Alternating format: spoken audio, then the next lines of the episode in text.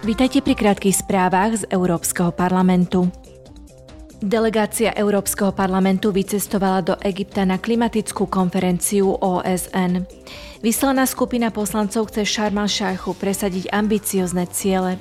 Keďže klimatická kríza predstavuje v súčasnosti pre ľudstvo najväčšiu výzvu, parlament trvá na tom, aby sa transformácia globálneho energetického systému uskutočnila ešte v tejto dekáde.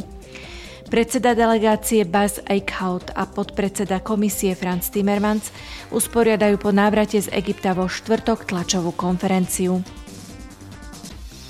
Politické skupiny parlamentu sa tento týždeň pripravujú na ďalšiu plenárnu schôdzu. Poslanci budú v Štrasburku diskutovať a hlasovať o ochrane základnej infraštruktúry a o nových pravidlách týkajúcich sa rovnoprávneho zastúpenia mužov a žien v predstavenstvách kotovaných spoločností. Na programe schôdze sú aj ďalšie témy.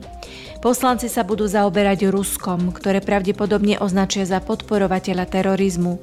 Venovať sa budú tiež vzťahom s Čínou, novej stratégii EÚ pre rozširovanie a programu pre digitálne 10 ročie 2030. Parlament počas schôdze oslávi tiež 70. výročie svojej existencie.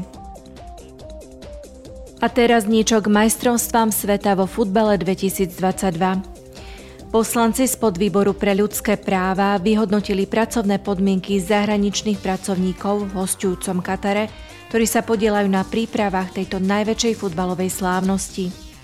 Viaceré organizácie pre ľudské práva s diplomatickými misiami v katarskom hlavnom meste Dauha sa totiž zhodli na tom, že na staveniskách alebo pri stavebných prácach súvisiacich s turnajom zahynuli doteraz tisíce robotníkov.